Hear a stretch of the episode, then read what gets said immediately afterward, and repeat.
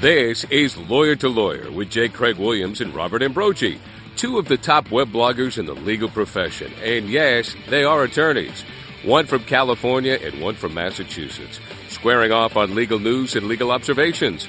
Lawyer to Lawyer is sponsored by Law.com, right here on the Legal Talk Network.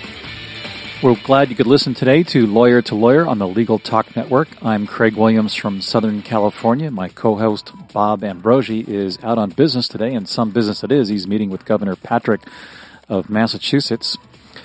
I write a legal blog called May It Please the Court, and today we're going to be talking about the burning question on everyone's mind in the patent world, which was finally answered when the identity of the identity of the author of the anonymous patent troll tracker blog was revealed. The widely read blog reported on companies that critics say held patents solely in order to sue for infringement. Rick Frankel, an IP director and in house patent attorney at Cisco Systems, unmasked himself after a Chicago attorney and our guest today offered a reward for $15,000 to anyone who knew the identity of the controversial blogger. Frankel came forward on his blog after an anonymous person warned him via email that his identity would be made public unless Frankel did it himself.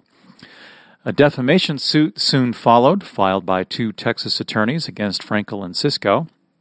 In their suit, they cited damaging posts from October of 2007, alleging that they had conspired with the federal clerk's office for the Eastern District of Texas to change the filing date of an infringement suit. The lawyers represented ESN, which sued Cisco for infringement of a patent issued on October 16th. An excerpt from the Post read This is yet another example of the abusive nature of litigating patent cases in the banana republic of East Texas. Unquote. Well, on today's show, we are going to get the vantage point from the attorney who was once a target of Frankel's blog and discuss the reasons behind the $15,000 reward for the anonymous blogger's identity. And later, we'll talk to a popular patent blogger to get his perspective on the troll tracker and the dangers of blogging, blogging anonymously. Our first guest today is attorney Raymond Niro Sr. from the firm Niro, Scavone, Haller, and Niro. Mr. Niro is the senior partner of the firm and has worked for more than 37 years in the trial of intellectual property cases. Ray has represented the corporate and individual clients in more than 200 major intellectual property cases and has successfully tried a multitude of patent, trademark, trade secret, and copyright cases in courts throughout the United States. Welcome to the show, Ray Niro. Thank you, Craig. Before we get started, we want to point out that we did invite attorney Rick Frankel. However, on the advice of his attorney, he declined to be on our show today. Mr. Niro, let's start off with uh, discussing your history of the with the patent troll tracker blogger. How did you, how did the two of you, get involved with one another? Well, his his blog um, at some point began to target uh, our clients and our cases. We thought. Uh, uh, more so than than uh, seemed to be appropriate. So it, it became apparent to me this was somebody that had an agenda. This is somebody that had a, a um, point of view, a perspective that was probably being shaped by uh, where he worked, uh, who he represented. He was not just a lawyer, I think is the way he put it, interested in patent cases. So um, I wanted to find out who this guy was and uh, we uh, learned very quickly that uh, he had set up a fairly elaborate uh, way to disguise his identity, and uh, none of our people, uh, that is, the people in our firm, could figure out a way to to identify who he was, and it was reported to me that that was um, virtually impossible because of the the protection that he was afforded to blog anonymously. And uh, as time went on, the intensity of his uh, attacks uh, started to increase, and it almost got to the point where he knew about cases and things and developments in our cases before we did. There was one instance in which he actually identified a pleading that had been filed that uh, the other side hadn't served us with inadvertently, and we learned about it by reading what he had to say. So it was it was a, a concern and something I felt we should address. Is that what gave you the idea for the reward? Well, I that was my idea. I have to confess, and and um, it just seemed to me that uh, this might be a way to uh, cause him to come forward and say who he was, or to have somebody that knew who he was come forward and say, "Hey, this is X, Y, Z. Uh, Rick Frankel's doing this." But uh, it began as a five thousand dollar reward, and then was increased to ten thousand, and then ultimately to fifteen thousand in February. And I understand you ultimately had to pay out the reward. We haven't paid out anything yet. Is uh, the person that unmasked Rick Frankel uh, making a claim for the reward? As of the present time, no. No one has come forward and said they were the one that unmasked uh, Frankel. So I, I don't know the answer to that question other than to say that as of right now, the reward has been unclaimed. I suspect at some point it will be. And you don't know who it is that outed Frankel? No. What was the uh, the whole concept? What what was it that sparked it in your mind to to offer the reward? Was it the fact that uh, his interest in your cases seemed to be fairly personal? Well, you know, I I believe in free speech, and I I never uh, felt it was inappropriate for whoever it was to express whatever views they wanted to express. Um, what bothered me is the the um, uh, the nature of the of the kind of things that were being said. Not only was he saying things um, that were um, uh, provocative, but he was saying things that were flat out wrong, that were inaccurate. He was uh, questioning strategies in in patent cases, um, and questioning them in a way that convinced me this guy really didn't know what he was talking about. He had not really spent any time in litigation as he professed that he had, and certainly wasn't in a position to second guess things we were doing in cases. One thing that hit my my radar was we brought a lawsuit in, in Florida I'm sorry, we brought a lawsuit in Chicago, and he wanted to know why we hadn't brought it in Florida, uh, because Motorola, as he put it, had a big facility in South Florida. Well, it started to bother me that this is a guy that's now uh, questioning our strategies in cases, uh, not knowing anything about why one would pick one venue over another, uh, what's the most efficient place to be, where the plaintiff is located, where the defendant's located, and so forth. So um, it, it was a concern uh, over time that this was a guy with an agenda who was saying things that were incorrect, uh, that were inaccurate, that were hurtful, uh, and that were uh, uh, inappropriate. Uh, the, the one thing that, I, that has become clear to me over time is that anonymous speech tends to be um, much more unrestrained and uh, lacking in civility uh, as speech that is not anonymous. So, is it fair to say that you would oppose uh, anonymous bloggers with the concept that uh, they have a right to free speech? No, I, I wouldn't go that far, uh, but I think it's it's now been uh, clear. Uh, the Chicago Tribune, for example, had um, a blogging site that it, it permitted people to come on to express various points of view, and then they finally shut it down because the the level and intensity of the discussion became so uh, uncivil that they said this is just not appropriate for us to be sponsoring this kind of communication. I mean, Juicy Campus is another example of of anonymous blogging gone gone wild, uh, where people's reputations, their their names, are being used for purposes other than reporting news being used for a, for a sinister purpose, and somebody's hiding behind anonymity. I, I think before too long, uh, you're going to have Congress and uh, people acting to prohibit uh, the kind of uh, uh, stuff that's going on. I mean, the political campaigns are are, are being victimized by it. Uh, Senator Obama certainly has been victimized by it, and there's little question that anonymous speech tends to be less uh, civil than uh, uh, speech that's attached to somebody's name. Yeah, the, about a year and a half ago, the Los Angeles Times tried an experiment like the Chicago Tribune, and it lasted less than two days. And it, really? yeah, they I'm took not their surprised. down as well. Right. Well, did you did you ever think that that uh, this circumstance that uh, the reward in outing Rick Frankel would get the kind of attention that it's gotten? Well, it wasn't my intention to do that. Uh, I didn't uh, the idea of putting up a reward, obviously, if you're going to get a response to that, you have to get people, you have to broadcast it. So I did broadcast it by telling a reporter uh, that I would put up money to find out who this guy was. I never anticipated the kind of reaction, um, and it was a uh, a reaction that that got very personal. Uh, uh, Frankel had on his website a death threat against me, um, where somebody said it would be uh, a good thing if I were killed that night, um, and uh, then uh, slash uh, dot com uh, put some things out where people identified where I lived, uh, where my wife's name. Um, one guy said it was a vigilante type thing that was necessary. We have to find out where these people live, what their license plate numbers are, and where their children go to school. I mean, that's the sick kind of response that you get from some of these anonymous people. I never realized that it would go that far, and when it did, I emailed uh, Frankel via Troll Tracker and said, "Look, this is enough."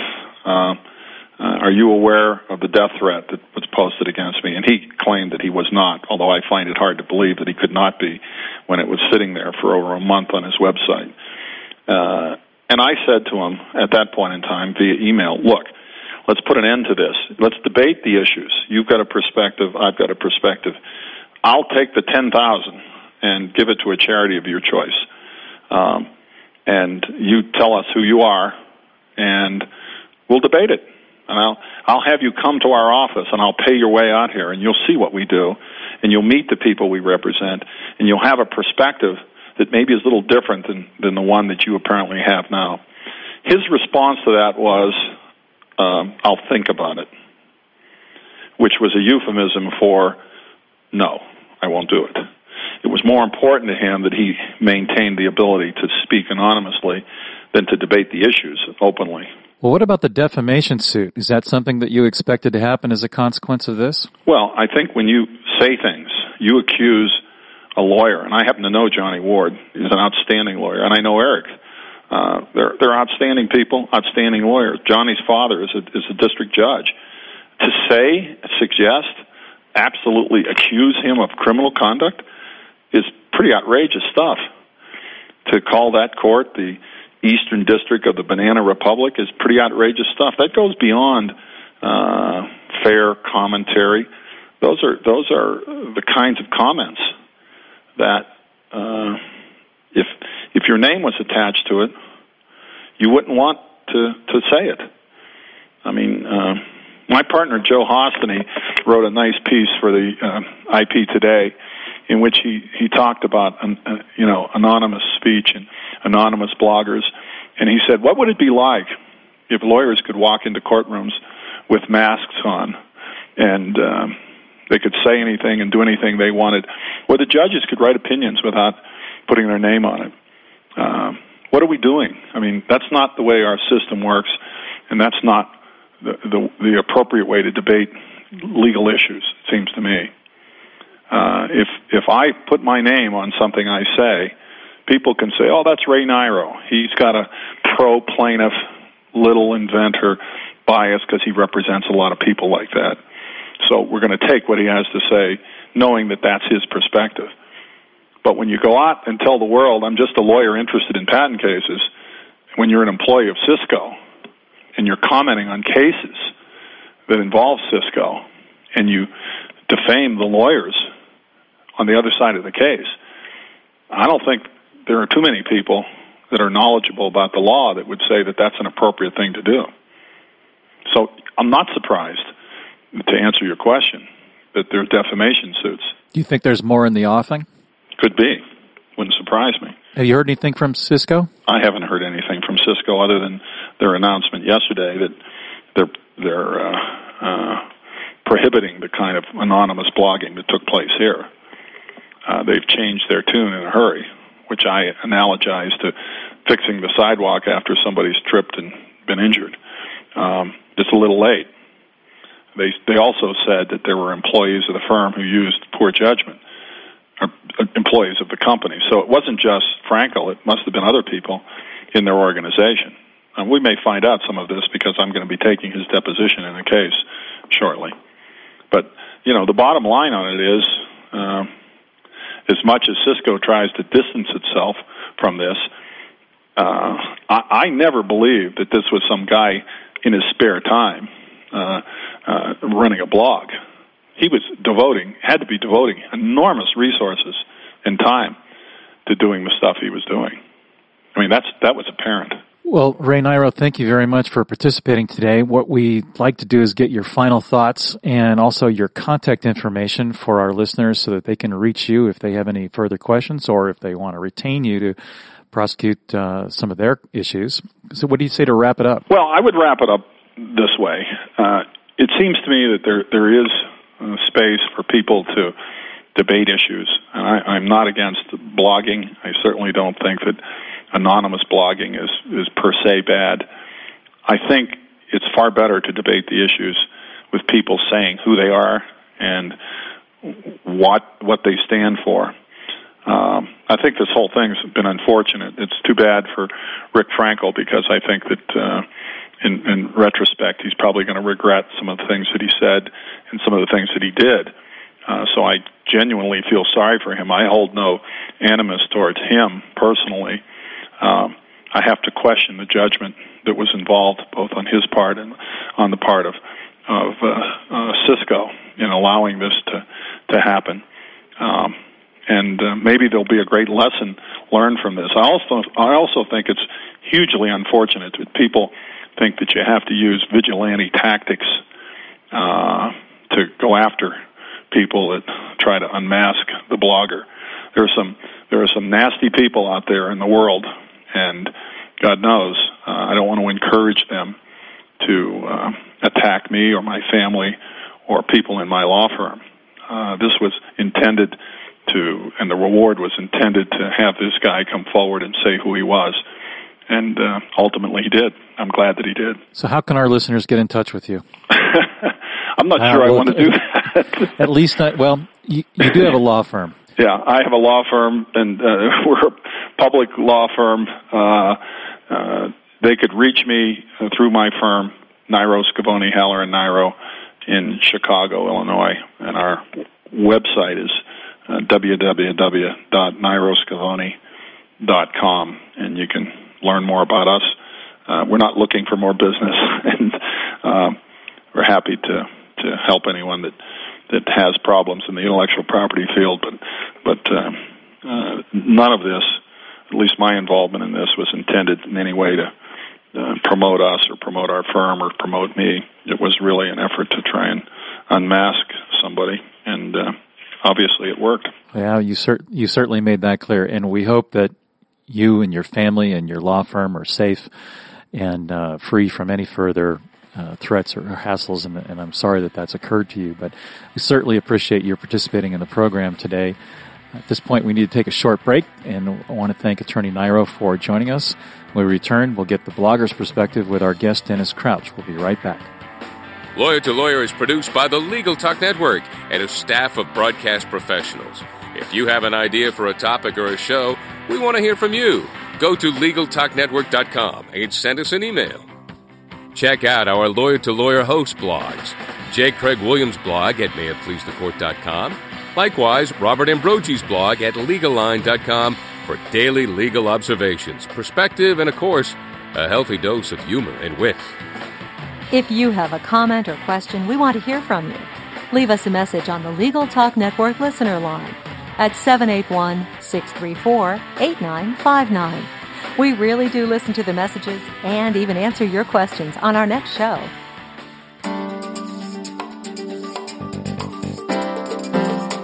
A video settlement documentary can be the most powerful and persuasive way to bring about a speedy settlement in your client's case. The Boston Media Group has a staff of television professionals with 20 years experience writing and producing compelling stories just like the ones you've seen on 60 Minutes or Dateline. We put a human face on the lawsuit with compelling interviews, dramatizations, and visual presentations of the fact. Think of it as a video opening argument that will compel the attorneys on the other side to settle. Call us for a consult at 800 317 5221. That's 800 317 5221. Or check out our website at bostonmediagroup.com. Welcome back to Lawyer to Lawyer on the Legal Talk Network. I'm Craig Williams. We're now joined by our returning guest, Dennis Crouch. Professor Crouch is Associate Professor of Law at the University of Missouri Columbia School of Law. Prior to joining the Missouri Law faculty, he was patent attorney at McDonnell Boehnen and Hulbert and Berghoff in Chicago, Illinois, and taught at Boston University Law School. He's also the editor of the popular patent weblog Patently O. Thanks, Craig. Glad to be here. Well, before we get started too far, um, we'll tell you that we had attorney Raymond Niro just on, and he had mentioned that uh, his the result of outing Rick Frankel for him has been some death threats and some uh, threats against his family and his car and his children and his wife and things like that. Uh, does that kind of a reaction surprise you? Uh, that does surprise me in in the patent context um, because uh, you know, because typically, at least historically, patent litigation has been uh, kind of a nice form of litigation. You know, this gentleman's game where where it's rich people on both sides, and, uh, and but but things have actually changed in the in the patent litigation world over the last few years. So so that now it's not just big company against big company, but now we're seeing more and more small companies uh, who are and individual inventors going up against. Uh, going up against major corporations. And, and so maybe it's this shift in class warfare, in a sense, uh, that that might be making it. Uh, it's moved out of the club room. That's right. That's right. Uh, and and uh, you know, I think part of that is that is that I I really think that we're in the midst of a major uh, generational shift you know, th- that's just as big as what we saw back in the 1960s. Uh, and but but this shift is really uh, about the way people uh, communicate, and you know, part of it is is for the most part, privacy is not a concern for for folks who are you know younger than 30 years old. The vast, you know, you look at the vast majority of high school age folks and college students uh, they are revealing their private data, private information, or, or, would be private information. They're revealing that on their blogs or, or in Facebook or MySpace pages, uh, and and they're revealing it in a way so that strangers can can see and use that information, uh, and, and, folks just don't worry about it. In addition, this kind of new generation uh, I, really doesn't have a respect for intellectual property, and and part of that you know, I think most most Americans would have some kind of visceral reaction when you see um, when you see theft of a physical item. So, for instance, you see a purse getting stolen. Most Americans would would would see that and morally think it's wrong. And uh, intellectual property has always been a little bit different, but now I think it's dramatically different. And so there's a large group of the population of America that doesn't think it's wrong at all uh, to to use someone else's intellectual property. And and then the third thing that's that's bringing this all to a head is just how easy it is to uh, to take your thoughts and whatever someone wants to say and make it public. Well, how does that change or that kind of global shift in privacy affect anonymous blogging? It would seem to make sense then that there would be no real reason to be an anonymous blogger. Well, well, first of all, I think it's a generational issue, and I and I and I think that it's. Uh, you know, I'm in my 30s, and I think I'm in the old generation. And, Frankel and, is too, isn't he? Right, and and and Rick Frankel, I think I, I don't actually know how old he is, but but I believe he's also you know in his 30s or or or maybe early 40s. Well, according when he when he unmasked himself, he said he'd started in IP about ten years ago as a law okay. clerk at Lyon and Lyon in L.A. So that you know, if he followed a traditional route, that puts him about thirty-five, maybe maybe a little bit older than that. And so, um, so, so, so first off, maybe maybe the anonymous bloggers are, are older folks who still have a sense of privacy. But in addition, uh, in addition, even even if you you know even if he would have been happy revealing who he was, I, I think there are uh, legitimate reasons why people go anonymous, and and it's because of a fear of some sort of retribution. You know, either because of your employer, or or or if you're if you're a, practicing at a law firm, it may be that your clients uh, would would react to what you're saying, and uh, you know, in addition, if you're uh, you know, it may be that you're working at the patent office, uh, but but you would you would somehow be in trouble with with your bosses if you were revealing uh, what was going on at the patent office. Um, and and so I, so I think there are legitimate reasons to be anonymous, um, but it does create problems. Well, Ray Niro took issue with it largely because uh, he, he alleged that Rick Frankel said some hurtful things about some other people and uh, especially about the court down in Texas, that he gave incorrect information, that he questioned strategy that was, uh, that he really just didn't understand what he was talking about. And perhaps uh, the tipping point for Ray Niro was that he felt that he was not being held accountable and yet he was free to say what he wanted to say. What do you right. think about the concept of the reward and, and Rick Frankel out having to out himself? well, um, you know, I I do agree with with Ray on on the concept that uh, that folks posting anonymously, uh, I think, do tend to be more reckless.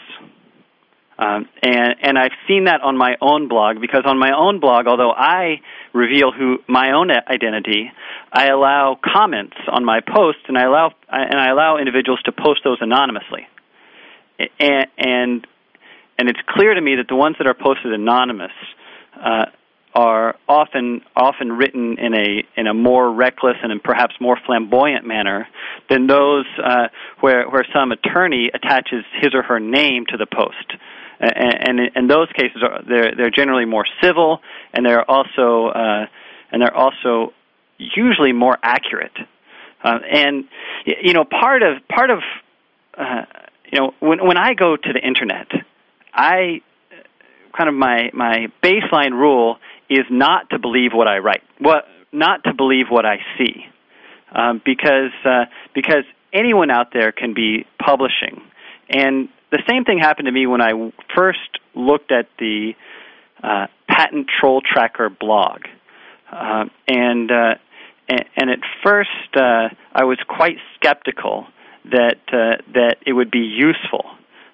Mainly because it was coming from someone anonymous who I didn't know whether I could trust or not.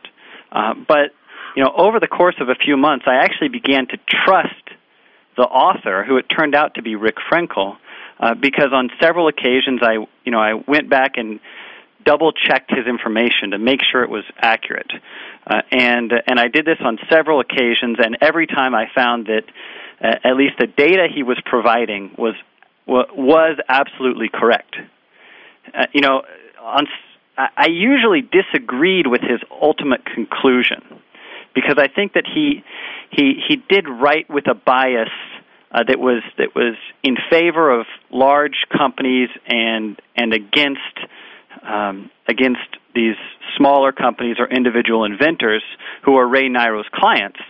Uh, and, and so so there was this bias, but that was really in his conclusions for the most part, as opposed to his his kind of underlying research.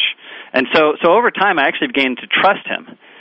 Uh, and, and, it, and at one point, I I uh, I even asked him before I knew who he was whether he would be interested in in joining Patently O as, as some sort of a guest commenter. Uh, because because he was actually raising the level of the debate in the patent community. He was he was bringing up information that no one knew.